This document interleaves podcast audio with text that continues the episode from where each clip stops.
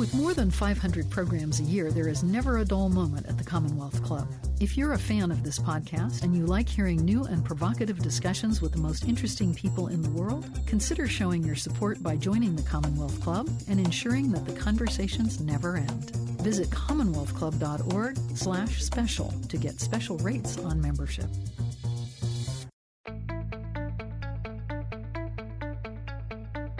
Listening to the podcast for Inforum, an innovation lab at the Commonwealth Club. Buy tickets to upcoming live events in San Francisco at inforumsf.org. Want even more Inforum? Find us on Twitter, Facebook, and Instagram at InforumSF.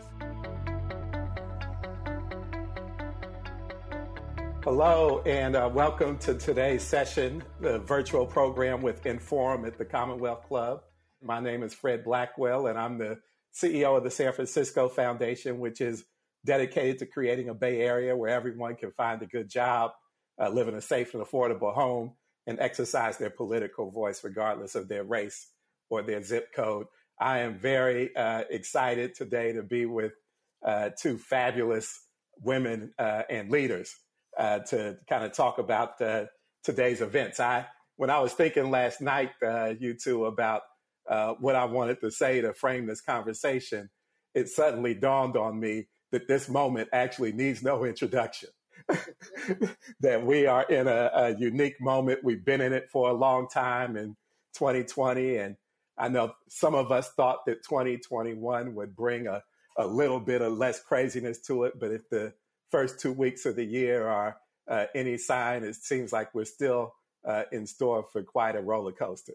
Um, so I really just want to uh, get right to it. Uh, and uh, as Crystal said, we are uh, joined today by Congresswoman Barbara Lee, who, among many things, uh, has proposed the establishment of a Truth, Racial Healing, and Transformation Committee. Uh, we'll talk a little bit about that. And Alicia Garza, co creator of Black Lives Matter movement and principal at the Black Futures Lab. And we're going to uh, explore a variety of things that are happening right now, including uh, the the things that happened last week and over the last couple of weeks, but also look a little bit uh, into the future. Uh, if you would like to ask us a question, please enter that in the chat section of the live stream, and we will uh, get to as many as possible uh, at the end of the program. But as I said, let's really get started. I have so many questions, and I'm sure the audience does as well. But I'd like to uh, start with you, Congresswoman Lee, and, and really have two questions for you. Um, one is, what was it like on January 6th being in the building uh, as all of that mischief and mayhem was occurring? Uh, and how on earth did we get there? Well, thank you, Fred. Really happy to be with you uh, today. It feels like I'm home, even though uh, I'm not. I'm on the East Coast, but uh, I'm really pleased to, to join with you and my sister Alicia, who um, continues to speak truth to power in the day right now. Uh, it's so important that uh, this discussion take place uh, with Alicia, especially in your moderating, Fred, and with the common uh, uh, audience, because um, so much of what has taken place has historical context. So much is related to what the movement for Black Lives, what Black Futures Lab has been fighting for forever. And so much of what I have been fighting for all of my life and all of our lives as it relates to African Americans, especially and people of color. And so, uh, what was it like January 6th? Well, I'm, uh, I was on the floor of Congress in the chamber. There were about 11 Democrats. Uh, it, the speaker asked the leadership team to come to the floor to be there when Vice President Pence uh, went through the certification process of the Electoral College. And uh, let me just say, backing up a little bit, how unprepared the command was of the Capitol Police. And fortunately, Speaker Pelosi uh, made sure that they're no longer there. But I knew something was going to go down. And I share this story because I, it's important as a Black person for me to, to say how much we know about white supremacy. I know these groups. Uh, I know who they are. They terrorized the Black community forever. Black people have been living under domestic terrorism for 401 years. Just remind you of the bomb blast that killed four little girls in Birmingham, Alabama. So we know this. So I've been, uh, and with Donald Trump for five years, I mean, we've known who he was. He campaigned on race, racist rhetoric, white supremacy agenda. Uh, and um, he came into the White House with Steve Bannon, Gorka, Steve Miller, who, who developed this white supremacist agenda to be put forth as part of his policy and put forth as to take over the federal government, quite frankly. So we know who he is. So I had been listening to him for five years, and especially after the election, more closely. You, you didn't write anything he uh, has ever said off, but also knowing what the white supremacist groups were saying, reading their words, reading their websites, knowing who they were. So I share that because I put on tennis shoes that day. I knew something was going to go down. I just knew it. Okay. Didn't know what, but I knew it. Now, I've been her- in heroin situations before. I almost stepped on a cluster bomb abroad in the Middle East. I've been close to where there were assassination attempts on people I know. I've just barely made it out of that. I was in the capital, 9 11, and had to evacuate. I was sitting there when we were told a plane might be coming in, and that was Flight 93. I had on heels that day and I had to run out and run up Pennsylvania Avenue. And it was really hard with those high heel shoes on. And so on January 6th, I said, I'm wearing tennis shoes today. Now, being there, so I'm ready, thinking something's going to happen, never knowing what. But we were told, uh, and, and I looked at my phone, and people were texting me saying that the Cannon building had been overtaken. And we heard noise. And so I knew we were about something's about to happen. So finally, we were told um, lock, we're in lockdown. Uh, the security, Capitol Police started taking out, uh, making sure Nancy got out of there, and uh, we couldn't leave. Then we were told, um, you know, get out your gas mask. And that may sound a little unusual, but I live with gas masks every day. You know, I know gas masks. Okay. Well, I'll take out my gas mask but I had forgotten how to open it up because we hadn't had any recent training. So Eric Swalwell and I were there sitting there trying to say, okay, will you pull it this way or you pull it that way. So that was finally got it out. So the and security people saying, hurry up. We don't know if you need to put it on, but we know they've got um, tear gas and all this other stuff. And I looked at my phone and saw they were in Statuary Hall, right in back of us. And so someone told me, I said, no, wait a minute, I can't remember. How do you put this thing on? So someone showed me how to put it on, but they showed me, and was, when I saw the footage later of the members who actually put it on, who were in the gallery, the instructions I got was to put it on backwards. so, and I had to put it on, I would have had it on backwards. okay. So then we um, were told, wait a minute, wait a minute, um, you might have to hit the ground. You might have to go down on the floor because these people, we could hear them coming. I said, uh oh, yeah, I know why I wore my tennis shoes. So we could hear him coming. So then after a few minutes, the chaplain went up to the um, podium and said a prayer. and Eric and I looked at him and said, yeah, okay, we know. If the chaplain's up there saying a prayer, yeah, this is serious. So finally, we got an order to evacuate to an undisclosed location. And, eh, you know, I said, oh God, here we go. Because now we're under attack, under siege, not quite sure what's going on. But we have all of these Republicans, many of whom won't wear masks. They just refuse. And it was like, oh boy, this is going to be a pandemic upon a pandemic upon a super spreader event and the whole nine yards. So I was trying to, of course, everyone's crowded, and I'm trying to find some space, but we had a narrow staircase is way down. And so finally, um, we got to the end of where we had to make a turn and just show you how how the command forces were, uh, who supervises the police force. One set of police officers said go this way, another said go that way. I'm saying, okay, now which way do we go? Now, and during that time, you know, I am the type of person who, uh, I, you know, I'm not like laid back, but I know adrenaline kicks in and you have to be very focused because this is survival. And Black people know when you have to survive, which we have to do each and every day. We draw on something that a lot of people don't know we have. So I'm in survival mode. And he says, this way, this, okay, think this one through real quick. Where, you know, and, and so I had my little calculation in survival, but which way to go, which I was right. and the rest of it had to follow. So finally got there. And then we were in this lo- location with no windows or anything. And um, that, that's when the super spreader event occurred, where members, of course, contracted the virus. Lisa Blunt Rochester tried to get them. You've seen footage of her trying to get them to wear masks. They wouldn't do that. And we're trying to figure out where's the National Guard, what's going on. And everything was just delayed, delayed, delayed. And people were getting uh, pretty anxious. And actually, some of our colleagues tweeted out and did a radio and a TV interview from our location, from where we were, when we were told uh, not to do that uh, because we couldn't let them know where we were. But some of our Republican colleagues just violated that that rule.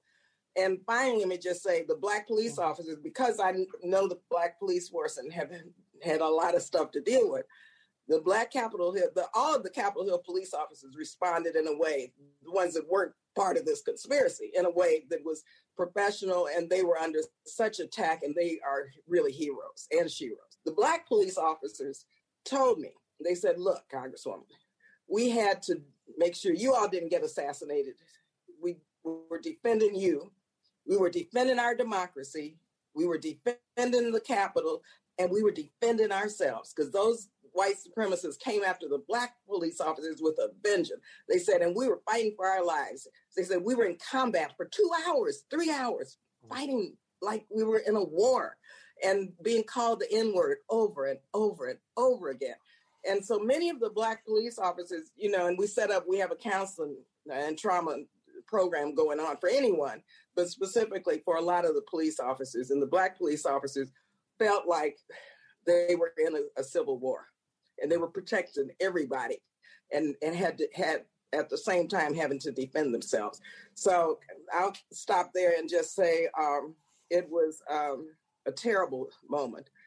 And uh, people I, who don't understand what domestic terrorism is, uh, who don't understand what white supremacy is, who don't understand what that man, who that man was in the White House as the leader of this cult now that has developed into an army of armed people, formerly military officers, police officers, and who knows who.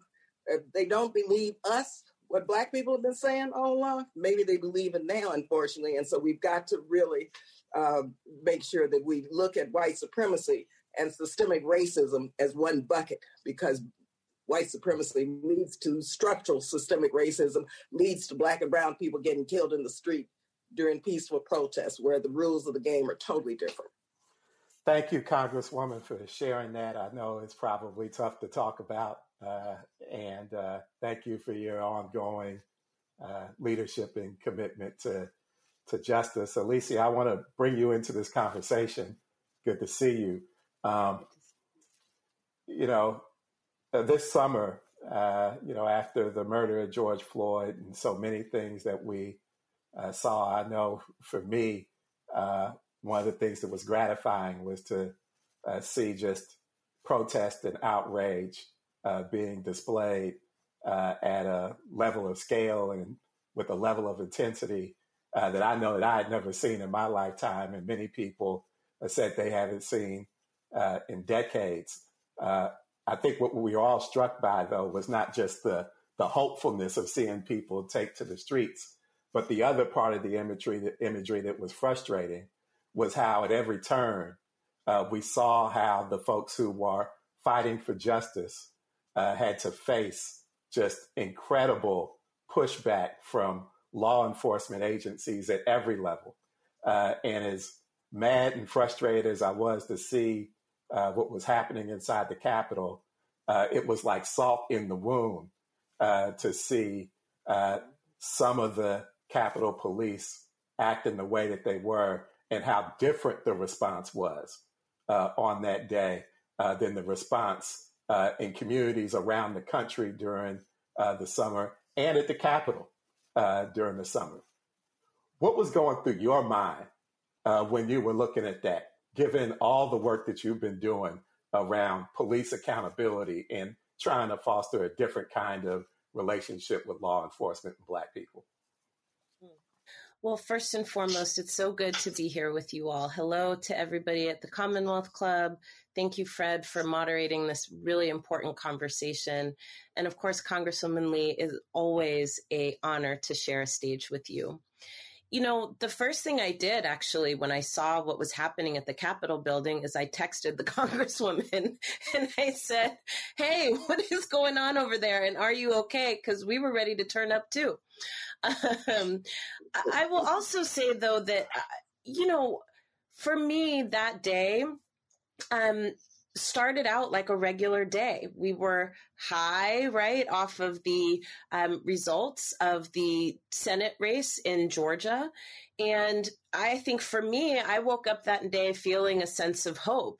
And then by about 10 o'clock in the morning, that sense was not gone, but it was um, shaky. And, you know, the thing that struck me in that moment, I saw what was happening on television. I was not there. However, I felt very strongly that um, this was expected. And it looked to me initially um, like a temper tantrum, which is actually, I think, some of the character of it. It is a part of the backlash that has resulted from Black communities and communities that have been left out and left behind really taking the time over this last year, this last four years, right, to build the kind of power needed to change the balance of power, to change the direction that this country is headed in. And so it was not a surprise to me to see uh, the storming of the Capitol. And I think what I was waiting for with bated breath was what would be the response. And the thing that was not surprising, but that I felt was important to be on display for the entire world to see was the disparate response and treatment. You know, I shared a video the other day um, you know, of of of the guy who was wearing the kind of wolf hat, you know, in the chambers, and you know, there's another man who's on the floor and he's bleeding, and you know, there's a, a, a white Capitol Police officer who walks up to him and literally almost hands the man milk and cookies. He says, Hey, you know, are you okay? Do you need medical attention? He says, You know, I- am just hoping that you guys will chill out in here. Uh, it's as if he's talking to, um, you know, a, a five year old, right? And he's saying, Okay, now be good. I'm going to sit you in front of the TV and I, I just hope that you're okay. Now, we know that there is disparate treatment in terms of the Black Lives Matter protests, the protests that exploded across this nation. But I also think it's important for people to understand that um, there is disparate treatment happening in our communities, even when you're not seeing it on television. And I actually like these moments where we have uh, all of this on display because it is undeniable and we can spin a bunch of stories about you know whose fault it is and why it happens and why it's justified but at the end of the day, you can't deny what you see with your own eyes. And what we've seen with our own eyes for years now has been a, a, an attempt to delegitimize and discredit this movement that has really shaken the political landscape in this country in very, very important ways. You know, for me, when I think about what happened at the Capitol, I, I'm I'm just aware of the fact that it is important for us to zoom out and better understand why this was happening you know, I've been texting the congresswoman for the past year, keeping her up to date on the death threats that I'm receiving every single day. Uh, you know, I've had the FBI visit my house this year uh, on a duty to warn uh, visit, you know, talking about the fact that my name was found on an envelope in the home of a known white supremacist alongside uh, other elected officials. Uh, this problem of white nationalism and racial terror has been going on for a very long time. And it was happening prior to the Capitol, uh, and it will continue to happen unless we take a very sober look at what the um, intended impacts of this are. You know, Fred, at the end of the day, a lot of people look at what happened at the Capitol and they say, oh, that was the extreme right? That is an isolated incident. These are the the craziest of the crazies. And I think it's important for people to understand that that's actually not it at all. Uh, these were people who run businesses. These were people who traveled to the Capitol specifically for this purpose. They are your neighbors. They are your bosses. They are your coworkers. Uh, maybe they are your family members. And it's important for people to understand that because I think that too many of us look at racism and we say, oh, it's just a bunch of bad apples. It's a bunch of crazy people. Uh, but in fact, right, racism is about rigged rules. It has nothing to do with people's personalities. And so at the end of the day, we have had an administration that has been coddling this movement. In fact, they have moved this movement into the government. We now have QAnon supporters in Congress. We have people who give open threats to Black Lives Matter, governing our cities and our states and our nation. And at the end of the day, when they say they want to invalidate the results of the election, what they are saying is that they do not want Black people to have our votes counted. That actually the impact that Black communities had should be seen as invalid in terms of determining the direction of this country. That is an example of rigged rules. It's an example of the ways in which our communities are left out and left behind. And lastly, I'll just say that you know, there were some very heroic people in the Capitol that day uh, who tried very, very hard to stop what was happening. But there's a bigger story here, which is that so many of these people that stormed that Capitol building, they weren't just business owners, they weren't just your neighbors or your friends or your family uh, they were either current or former members of law enforcement. And for a very long time, this movement has been talking about uh, the ways in which uh, there has been an infiltration of law enforcement by white supremacist forces. The FBI has talked about this. The FBI designated last year and said that uh, white nationalists are the greatest threat to American democracy in a decade. And they warned us that this movement was growing. So it's important for us not to look at this as the exception to the rule and really to approach it as the rule itself. Only then can we figure out what the most appropriate solutions are to it. Thank you. And if I could just stick with you for a second, um, you talked about the differential treatment, the fact that uh, many of the, our law enforcement agencies have been infiltrated uh, uh, by these extremists and these white supremacists. For you, what are the implications of what we saw and how law enforcement did and did not respond on that day for the broader efforts of police transformation? Well, it's interesting because, you know, for the last decade almost, we've heard Blue Lives Matter as a, a, response to the cry for Black Lives to Matter. We have heard from law enforcement across the country uh, that there is now a culture uh, where law enforcement is disrespected and distrusted. And they put that at the feet of this movement. But I think what's important for us to just highlight is that, um, in fact, it is at their own feet you know, there is an eroded trust in law enforcement, and that does not have anything to do with a demonization campaign. It has everything to do with the fact that law enforcement uh, enjoys special privileges in this country that civilians do not. And that is a huge problem as it relates to laws when police commit crimes in our community, whether it be the murder of Oscar Grant just a few blocks from my home, uh, or whether it be the murder of George Floyd, which was captured on television. We saw Officer Chauvin with his knee in the neck of a man who died in front of us, and he had his hand in his pocket while he was doing it. That is at the feet of law enforcement. That is not at the feet of this movement we have to start to unrig the rules and the stories that help support the rules. You know, in this country, police officers are untouchable, and that has to change in order for trust to be rebuilt, if that is even possible. We cannot continue to allow a small group of people to be able to skirt the laws that they are supposed to enforce. That is the same problem that we dealt with with Donald Trump. And we have to be able to address that in a real way. You know, the other piece I think that is really clear is that you know, from all of the things that we saw this summer, from Ahmaud Arbery, which was a, a vigilante murder, to uh, Breonna Taylor, right, uh, which was a police murder, what we have to start to grapple with is what is the role of police in our society? What are we asking police to do? And are they doing that? Are they equipped to do it? Are they being trained to do it? And are they doing it well? Where does public safety come from? Does it come from people patrolling our communities with guns and military grade weapons? Or does it come from communities having the things that they need to live well and to thrive?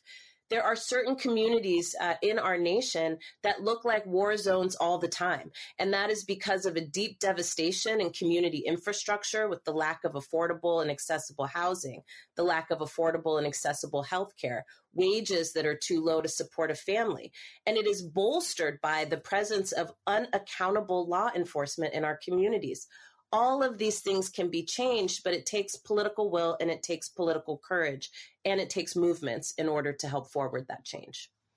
Fred, let me just respond real quickly yeah. to something Alicia said so eloquently as she laid out the whole history of white supremacy within the last few years. She said they they warned us that they were one of they were the biggest threat, right? With the That's white supremacists. Okay, but you know what they did? You know what the the Justice Department did after that?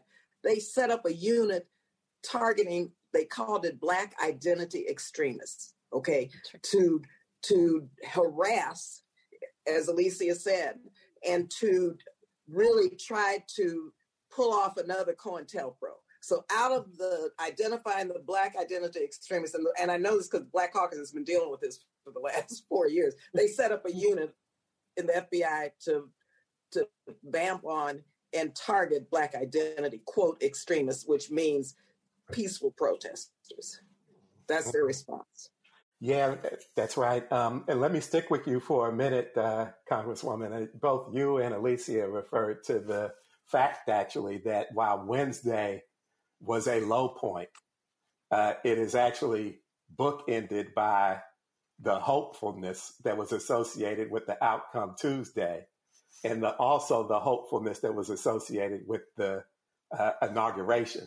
Uh, and and so let me just uh, you know when one of the things about the inauguration that was uh, you know remarkable, and you mentioned it, and I would uh, talk about is the fact that uh, Kamala Harris is now our, our vice president, first woman, first black woman, first Asian woman, first woman to rock chucks on the campaign uh, trail, uh, all of that. And, you know, I just want to read uh, a tweet that you put out that said, on this historic day, I'm wearing Congresswoman Shirley Chisholm's pearls, given to me by her goddaughter, who said that her godmother would not want it any other way because Shirley Chisholm, because I am Shirley Chisholm, and because of Shirley Chisholm, Vice President Harris is.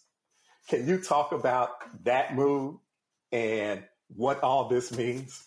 Gosh, first of all, as a woman of faith, I just have to say the light always outshines the darkness. Okay, so we had some re- we've had some really dark moments, and here we had like uh, Alicia said, the elections in Georgia, then January 6th. Okay, uh, but we made it through that. then we get to the threats around the inauguration, and they were they're real. They were real. They're still real.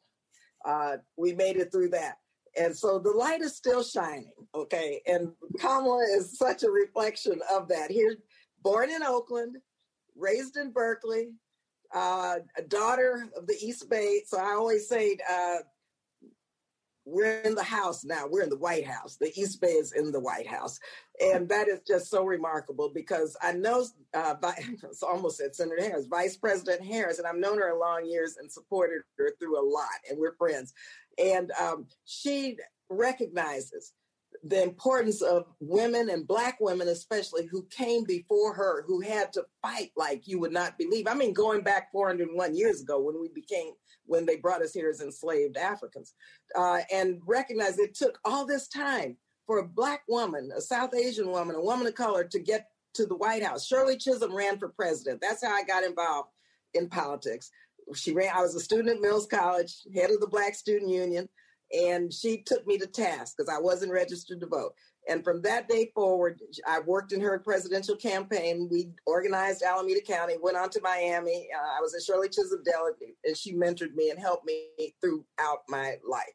And I, re, you know, she, uh, I saw her. I was working for our great beloved Ron Dellums, and and so Shirley I saw how she had to deal with misogyny and with racism and with sexism and people calling her crazy. She was the first black woman elected to Congress. She had to deal with all that stuff here on Capitol Hill by herself.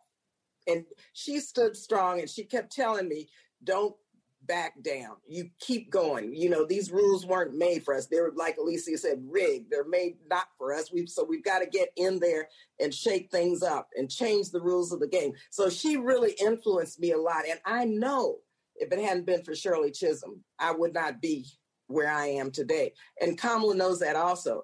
And so those pearls that I wore were so, um, for me, so important because I felt her spirit because she, I know she was saying, job well done, but it took us too long and you better not back down. You better keep fighting so that we could not only get on the inside, women and black women, women of color, but you got to get in there and make some noise and transform this country. Shirley wasn't a person who said tinker around the edges. She said, you go in there and change the system, change those rigged rules.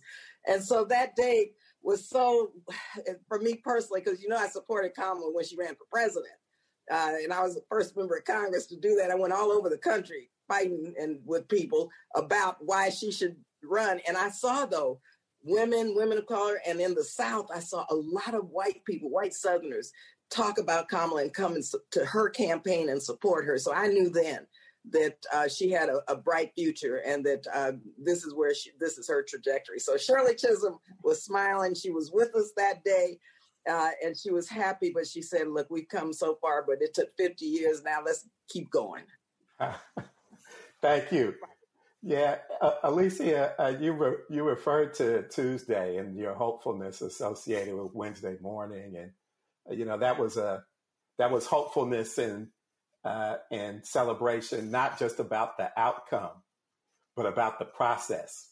Uh, and we know that it was the product of years, if not decades, of hard work from organizers on the ground, uh, engaging in advocacy and leadership development and, and all that kind of stuff, and the hard work that went into that. And we know that you have been involved in that kind of shoulder to the wheel work for decades now.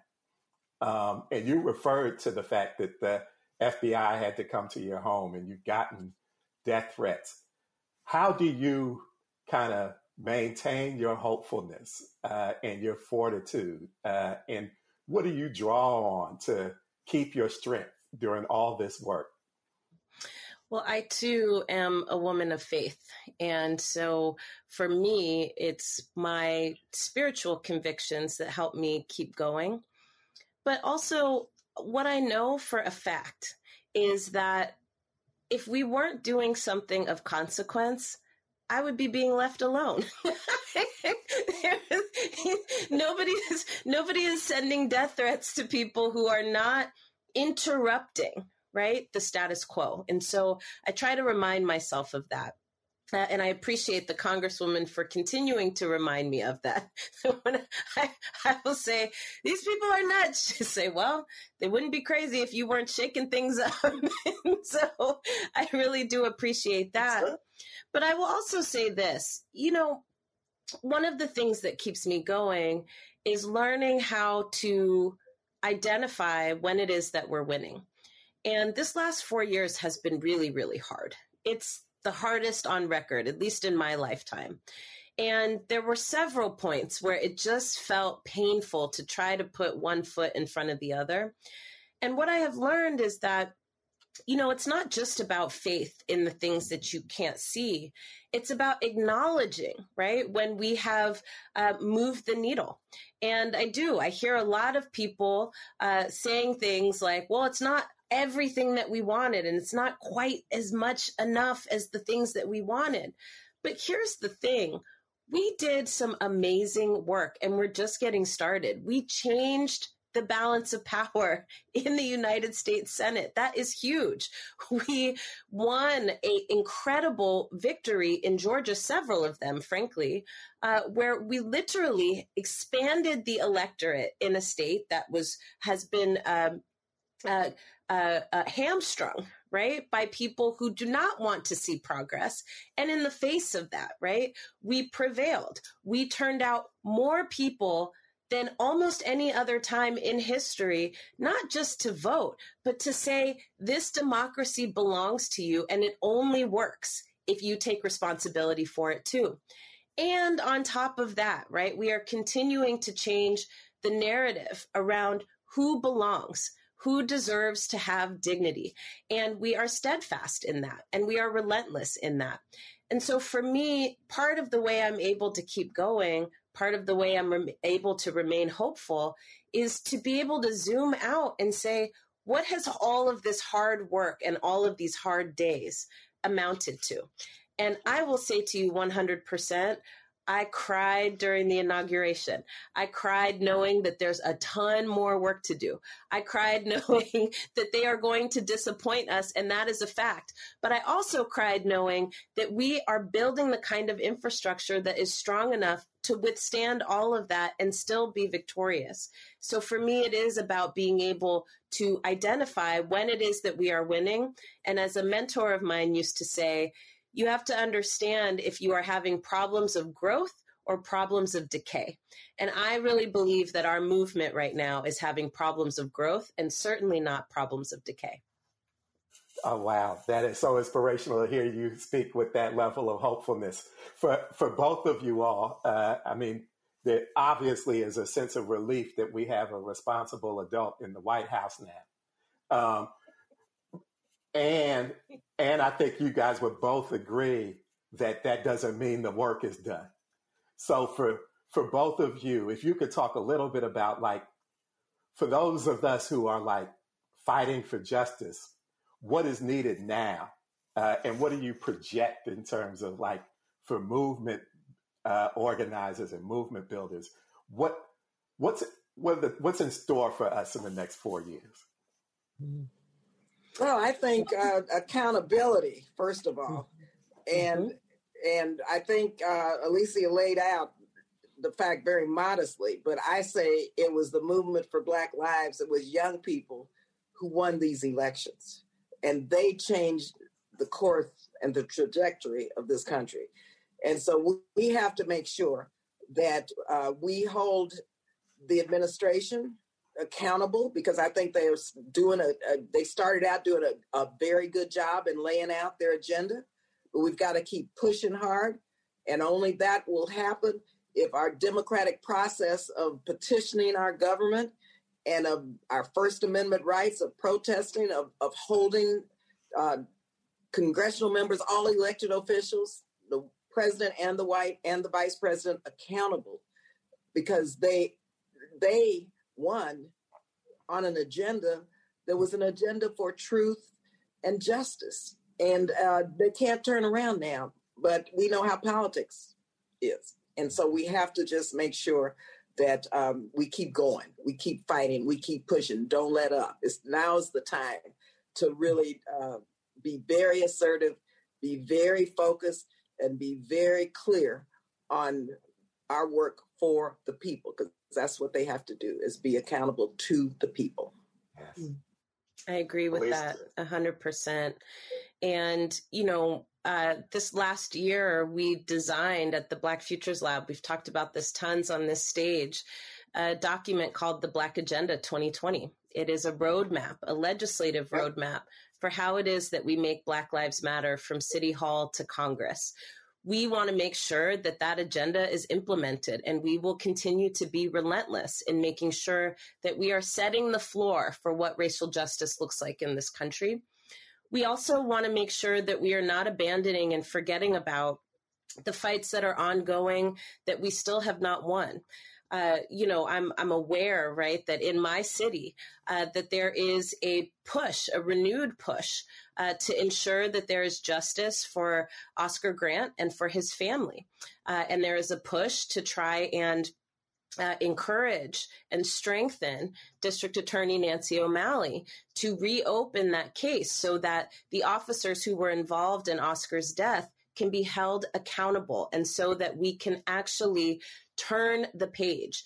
Wanda and Uncle Bobby have not been able to turn the page because uh, the the accountability has not been there in the in that case. And so uh, I, I, want us to keep looking forward, but I also want us to remember that there are still things that are undone, uh, and they are undone right in the cities that we live in. You don't have to look to Minneapolis or uh, Louisville, Kentucky, to figure out where justice needs to occur. Justice needs to occur right here in the San Francisco Bay Area. Uh, and that's not just related to Oscar Grant, that's certainly related to uh, the family of Mario Woods, the family of Kenneth Harding, uh, and so many more who never make national news, right? But certainly are a product of these kinds of rigged rules that need to be undone and this kind of power, right, that needs to be transformed. So that is something that I think we need to continue to focus on when we talk about police accountability, when we talk about criminal system reform there are so many laws and policies, not just in the nation, but in our states that really prevent that kind of accountability from happening. And so um, it is important to kind of dig into our own backyards and change what's happening here so that we can be a light and a beacon for the rest of the country in terms of how to really bring justice yeah. forward. Yeah, I'm glad you mentioned our backyard. Uh, you know, uh, Congresswoman, you mentioned that we got the East Bay and the White House. We got the two of you uh, with Bay Area roots that are strong. Uh, we have so many uh, Black women who are providing leadership who are from the Bay. You know, I could just go, our friend uh, Lateefah Simon, uh, you know, my mother, Angela Glover Blackwell, London Breed from the Bay Area. So, you know, I have to use a little bit of facilitator's license here as a uh, son of Oakland myself, and just ask y'all the question like, what's in the soil in the Bay Area and in Oakland in the East Bay that is producing these Black women leaders that, that are just changing the world? Lisa, you want to go first? well, we certainly are blessed to have a long legacy of freedom fighters who um, we don't just read about in books, right? These are our neighbors, these are our friends, these are our family members you know, it's really beautiful in the Bay Area to be able to run into Angela Davis at the grocery store or uh, run into my sister Ericka Huggins at the doctor's office, right? I mean, these folk who have put so much on the line are still around and they're around to let us know when we're not doing the right thing and they are around to let us know when we are doing the right thing. So I'm not sure if it's in the soil or in the water or in the air or in the music, because there is just something about the Bay that is very, very unique. And I can tell you that from having traveled all over the world. But I also think that it is the intentional, uh, the intentionally built infrastructure that still lives on. We don't look at the Black Panthers as something that happened long ago, right? We don't look at the Black freedom struggle as something that happened long ago. It is still very much alive and well, and it is defended here uh, in in this community. That's what I think. Congresswoman, how about you? Yeah, yeah, no, you're you're absolutely right, and I think this is is the historical context is so important because the Bay Area I mean, you think back and, and look back at our history. Uh, black people came out here uh, to work, you know, in the shipyards. I mean, there's a history. C.L. Dellums, leader of the Brotherhood uh, uh, train, you know, the train car porters, uh, Brotherhood. Uh, you have freedom fighters who fought in the civil rights movement. We had our own progressive civil rights movement. You look at Ron Dellums. Ron was the father of coalition politics you look at uh, the fact that we, in my, for instance, my congressional district, I've never had a majority black district, but we have had to work with our allies and form coalitions. And, and we've never lost sight of the fact that it's out of the struggle of African Americans that black women and men in the Bay Area have have kept that struggle going, and i.e. the Black Panther Party, like Alicia said. You know, I was a community worker with the Black Panther Party. I mean, and I've been like dogged to, when I was in the legislature uh, for being, you know, a quote communist. They they relate that to the Black Panther Party, you know, but I wouldn't let them do that. Uh, here in Congress, you know, first it's like, uh oh, communist sympathizer. You know, uh, coming from the Bay Area, you're a socialist. I mean, I've been on every list you had every kind of court case you would not believe. But we stand firm because we know we're on the right side of history. But now I have to tell you, everyone's looking at us like, how are y'all doing it? How are you dealing with immigration issues? How are you? How have you been able to be in coalition with others, even though it's a struggle because our population and Black community is not that great?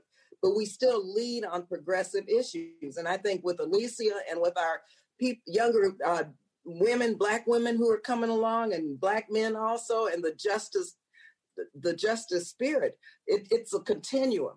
And I don't think any of us who've been around a while worry about anybody uh, taking over because I feel really good that we have a heck of a lot of Black folks in the Bay Area whose consciousness is such. It's it's a justice, it's a freedom, it's an equality consciousness that permeates everything that we do. And so now, again, the rest of the world looks at us and and says, "We want to look like you. We want to do what you've done because you all, even though you're in the midst of your own struggles, you seem to somehow keep moving forward." And uh, communities all over the country now are checking us out. Thanks, y'all, for indulging me on that question. Uh, uh, Alicia, we're about to transition soon into uh, uh Q&A, but I want to give you the opportunity to tell us what is the Black Futures Lab? What are you guys cooking up in there? What are you doing?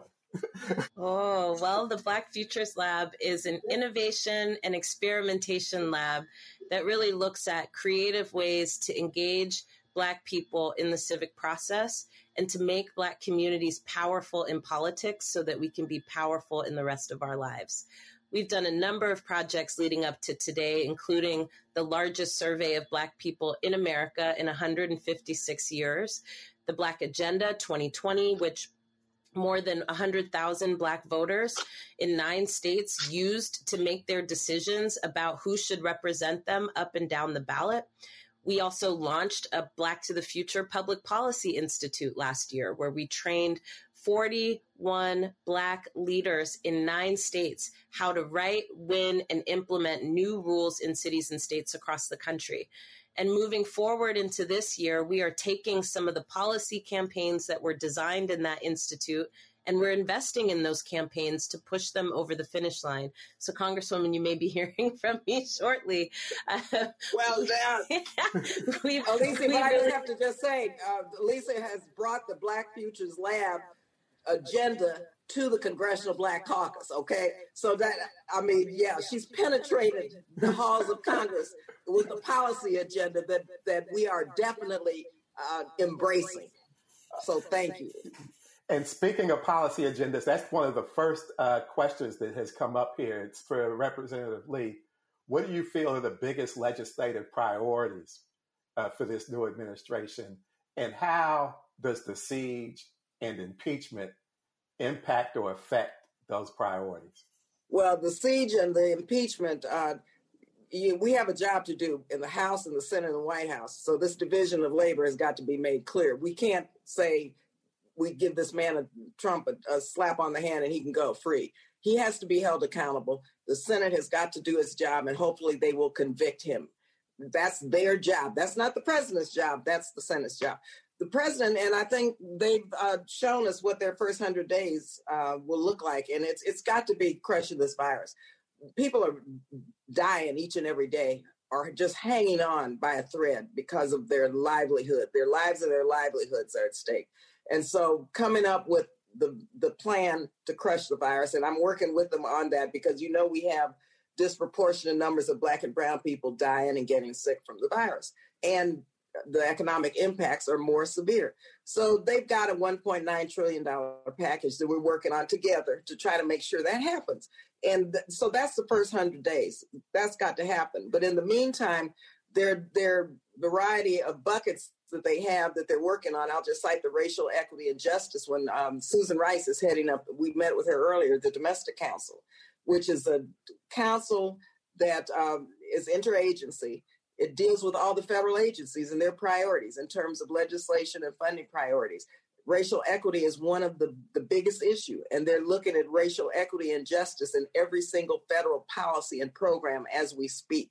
And so for us, working with them with legislation on racial justice and equity, on climate, on economic recovery, we have legislation to work with them on. So it's a big job that Biden, that the Biden Harris White House has, but members of Congress, especially members of the Tri Caucus, the Black, Hispanic, Asian Pacific American, and our two Native American, soon to be one Native American woman, because Deb's going to be Secretary of Interior. Yes. The, we're working with the Biden administration to be sure that our voices, the voices of Black Futures Lab and the policies, that, and I can tell you, Alicia, many of what you, much of what you have here we're looking at, uh, I'm co chairing with Cory Booker the Domestic Policy Council team for the Black Caucus. So we're looking at that to get to the agencies. And so just know our work is just beginning on that front. So the Biden Harris team, they got a lot on their plate, but we're putting a lot on their plate also to make sure that they move forward in a way that really closes a loop on our agenda. Nice. Um, the second question is about voter suppression, and I think it's for both of you all. Uh, and it says, How does voter suppression engender white supremacy? And can we draw a connection between the disenfranchisement of Black voters and the persistence of violence against Black lives? Absolutely. I mean, you just did it right there. Whoever asked that question. like, so thank you for doing that. Um, there's a long history of uh, trying to prevent Black communities from weighing in on the decisions that impact our lives. And the whole rationale and reason for that, right, is the fear that if Black people were to weigh in on the decisions that are being made about us without us, that we would fundamentally transform the way that power operates in this country because we've been left out, because we have been kept out. And certainly, this issue of racial terror, especially as it relates to voter suppression, uh, are it, it, really goes hand in hand, and it is uh, it has a long history in this nation. I think it is important for us to understand as well um, that we need to undo right all of these rules that are preventing our communities from being as powerful as we should be. You know this government is supposed to be of the people by the people and for the people not of some people not by some of us and not for some of us. That is the whole point of democracy. And so i, I think as we continue to push for um, more participation. We also have to pay a lot of attention to um, laws and policies that suppress votes, not just of Black people, but Indigenous people, poor people, uh, Latinx people, right? Women. Uh, there's a whole bunch of ways in which uh, the preventing of people from being able to weigh in on the decisions that impact their lives keep the re- keep the rigged the rules rigged in favor of people who have already consolidated power into the hands of a few.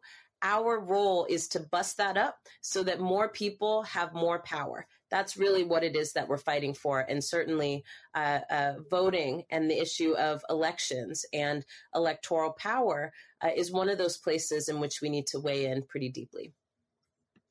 January 6th manifested voter suppression in a big way, in a dangerous way.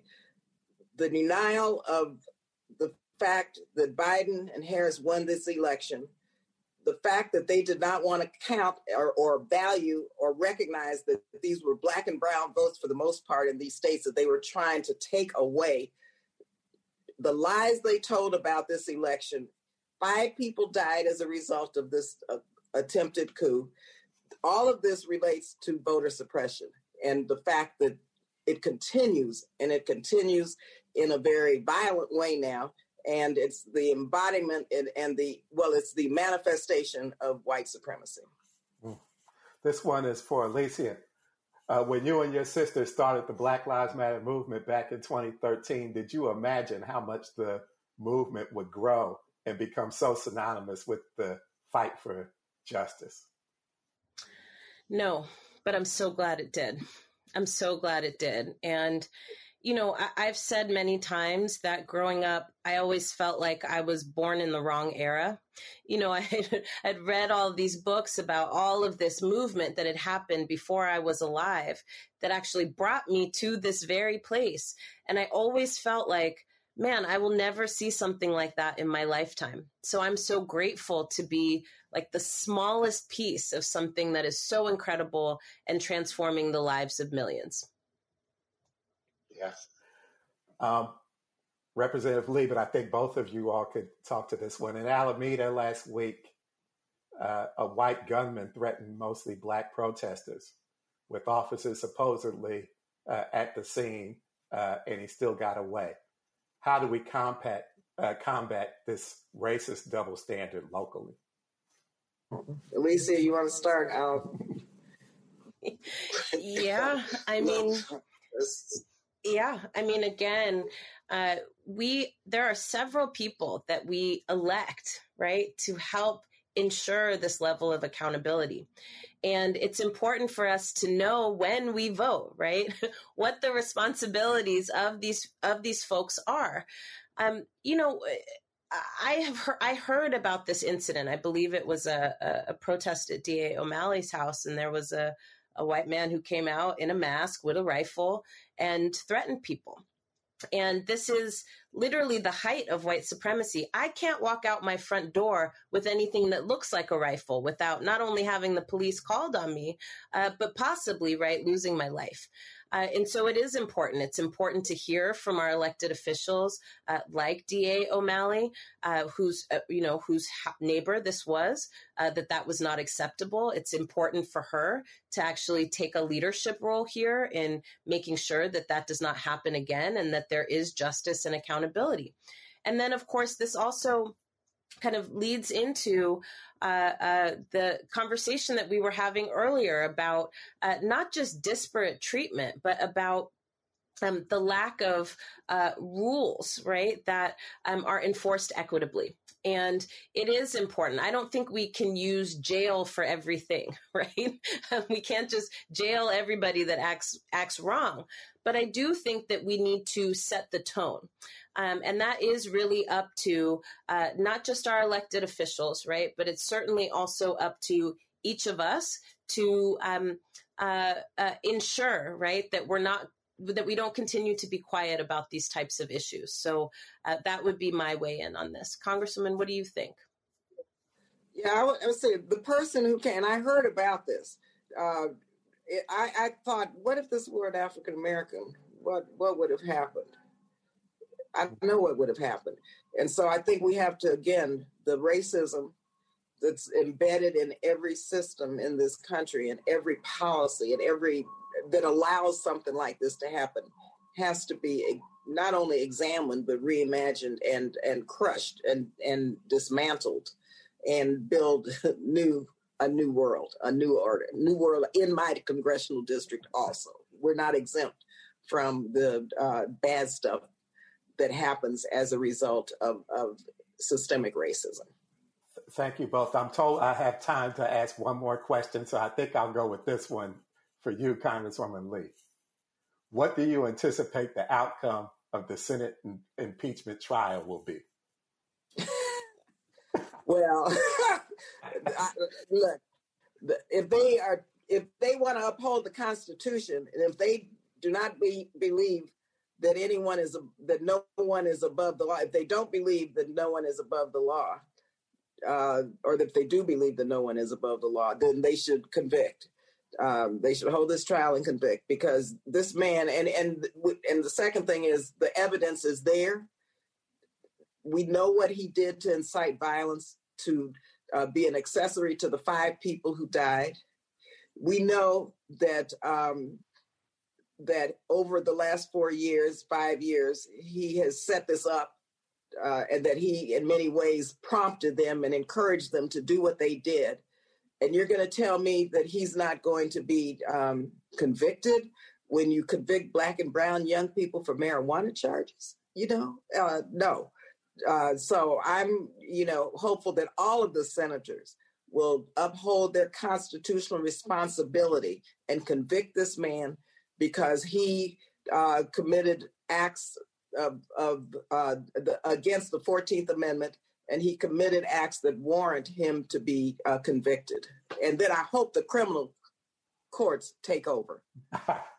um, so I'm told that it's tradition to close out these inforums uh, with the same question.